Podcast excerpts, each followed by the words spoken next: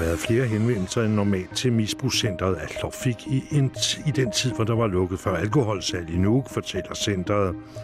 Selvom indbyggertallet i Nuuk stiger, er antallet af medarbejdere på lægeklinikken i hovedstaden ikke fuldt med. Og til sidst kan I høre om tre astronauter, der i dag vendte tilbage efter otte måneder i rummet til en forandret coronaverden. Jeg tror, jeg vil føle mig mere isoleret på jorden, end jeg har gjort i rummet, sagde en af dem efter landingen. Ak ja. Middagsradiovisen er i luften med mikrofonen Carsten Sommer.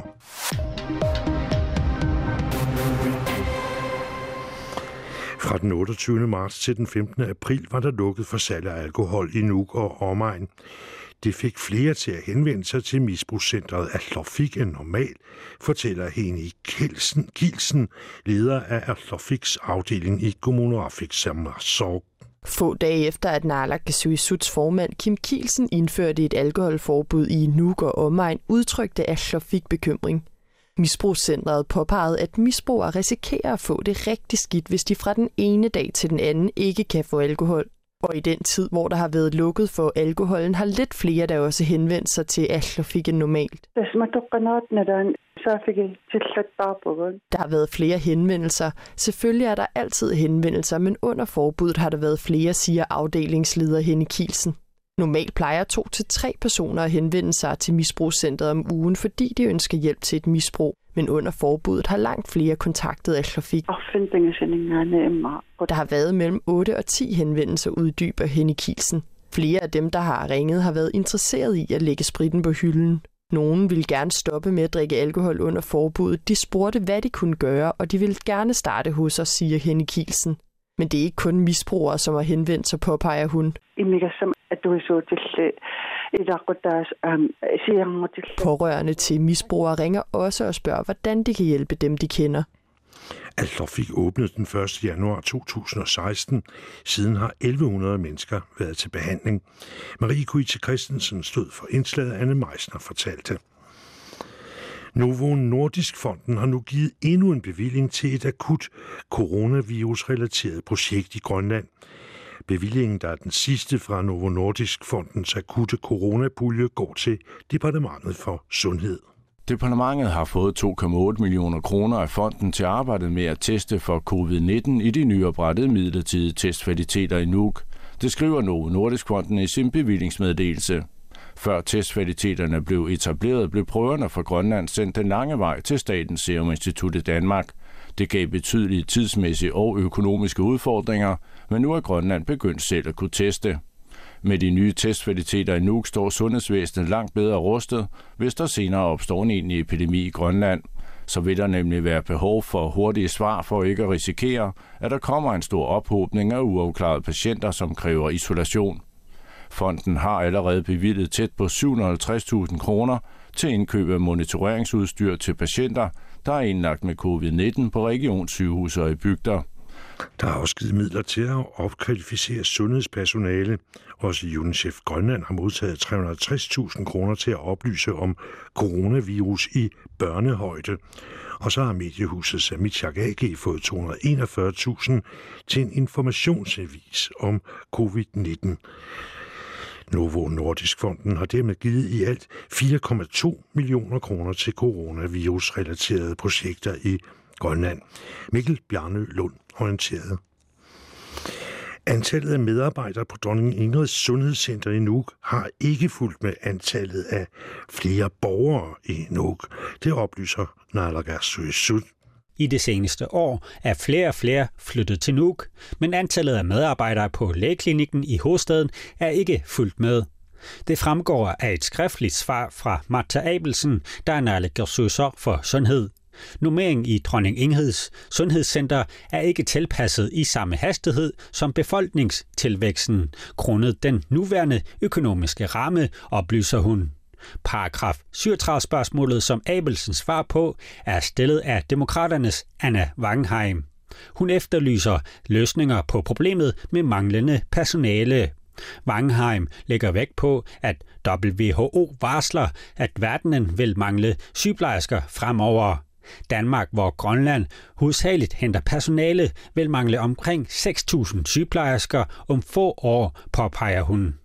Jeg er derfor bekymret for udviklingen og ønsker hurtigst muligt at få afdækket muligheden for udlandsk arbejdskraft, samtidig med at intensivere incitamentet for at blive fastansat, både ved at iværksætte tiltag, som kan fremme uddannelsessøgende i at tage en sundhedsfaglig uddannelse, skriver Anna Wangheim. Men Naalakkersuisut træffer ikke en beslutning omgående, skriver Martha Abelsen.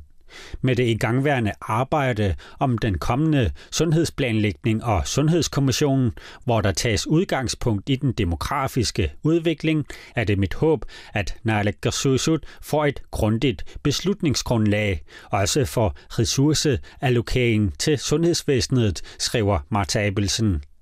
Det er dog et svar, som ikke stiller Anne Wangheim tilfreds.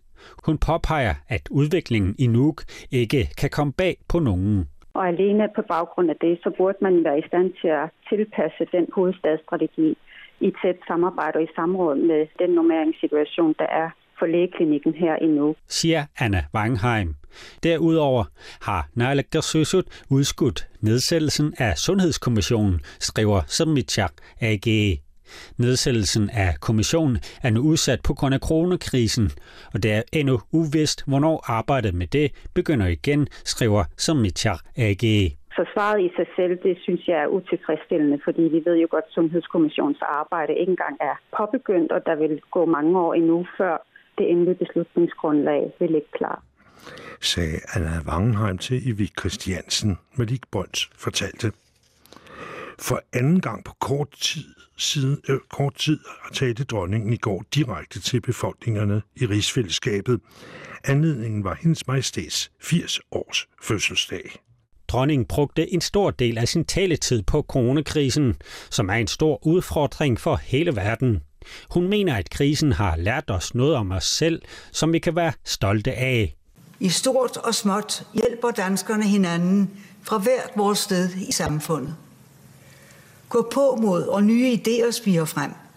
Og vi ser nye måder at arbejde på og at være sammen på. Vi har vist, at vi kærer os om hinanden, og at egoismen har trange kår. Men samtidig minder hun om, at coronakrisen endnu ikke er overstået. Meget tyder på, at vi sammen bidrager til at få sygdommen under kontrol. Vi har vist, at vi kan tage os sammen, og det fører i den rigtige retning. Men nu gælder det, for vi er ikke igennem endnu. Bortset fra nytårstalen er det usædvanligt, at dronningen taler direkte til befolkningen gennem tv. Før den 17. marts, hvor hun også talte til befolkningen, havde en dansk regent ikke afholdt en lignende tale siden 1945, skrev netavisen altinget.dk. Men dronningen valgte som følge af coronakrisen allerede den 12. marts at aflyse al officiel fejring af sin fødselsdag.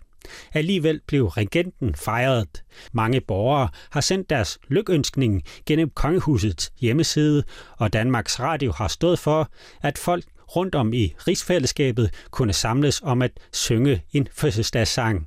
For det er en usædvanlig tid, og coronakrisen har sat sit præg på hele landet. Mange fester konfirmationer og bryllupper er blevet berørt. Og sådan er det også med min fødselsdag. Det var Jens Turin, der havde fuldt dronningens fødselsdagstale i går, og Malik Brøns, der fortalte. De omfattende tiltag for at inddæmme coronaviruset har fået Kinas økonomi til at skrumme for første gang i årtier. Landets bruttonationalprodukt faldt med 6,8 procent i kvartalet fra januar til og med marts i forhold til samme periode sidste år. Det er den første negative vækst fra verdens næststørste økonomi, siden landet begyndte at offentliggøre tallene i begyndelsen af 1990'erne. Den negative vækst på 6,8 procent er et stort fald fra seneste kvartal, hvor landets BNP steg med 6 procent. Forventningerne til BNP for hele året er nu 1,7 procent. Det kan dermed blive den laveste vækst siden 1976. Den internationale valutafond IMF har advaret om, at coronaviruset vil skabe en global recession, der kan blive den største økonomiske nedtur for verden siden 1930'erne. Og vi bliver i Kina, hvor myndighederne fra den ene dag til den anden har opjusteret coronadødstallene i millionbyen Wuhan med 1290 personer. Dermed er nu knap 3900 mennesker døde i Wuhan, den by, hvor coronapandemien begyndte omkring nytår. Og dermed er dødstallene for hele Kina kommet op på over 4.600. Opjusteringen af dødstallene kommer efter, at blandt andet den amerikanske præsident Donald Trump har sat spørgsmålstegn ved de kinesiske tal. Danmarks Radios Asien-korrespondent Philip Kokara forklarer her, hvad der ligger bag de nye tal fra Kina. De kinesiske myndigheder er kommet med en meget, meget lang forklaring, og hvis man koger den ned til, hvad den i virkeligheden handler om, så siger det, at det var forvirring og kaos på hospitalerne i Wuhan i begyndelsen af udbruddet, der simpelthen gjorde, at man ikke øh, havde styr på tallene. Øh, og, og det kommer sådan set ikke bag på så mange. Det som jo en del så spørger, hvorfor er det først flere måneder efter, at kineserne kommer med de her meldinger, og, og skyldes det måske, at der blandt andet fra USA er øh, sat virkelig store spørgsmålstegn med de her tal. Spørgsmålet til Philip Kokar er så, om man kan stole på de nye tal. Jeg tror, at øh, det reelle tal er højere end, end det, vi får oplyst. Det er der meget, der efterhånden tyder på. Der går mange uverificerede historier her i Kina om, at, at dødstallet, især inde i Wuhan, har været markant højere end det, der bliver rapporteret. Så det vil bestemt ikke overraske mig, hvis vi kommer til at høre den her slags meldinger med jævne mellemrum, at øh, dødstallet lige pludselig stiger med, med, med 20-25 procent. Øh, men, men jeg tror ikke, man vil komme med alle nye tal på én gang. Det, det vil simpelthen ikke se godt ud for Kina lød det altså fra Philip Kokar fra Shanghai. Siden coronapandemien bredte sig, er Kina blevet overhalet af en lang række lande vedrørende antallet af coronaoffer. Det højeste antal offer finder man i USA, hvor flere end 33.000 nu har mistet livet efter at være blevet smittet med coronavirus.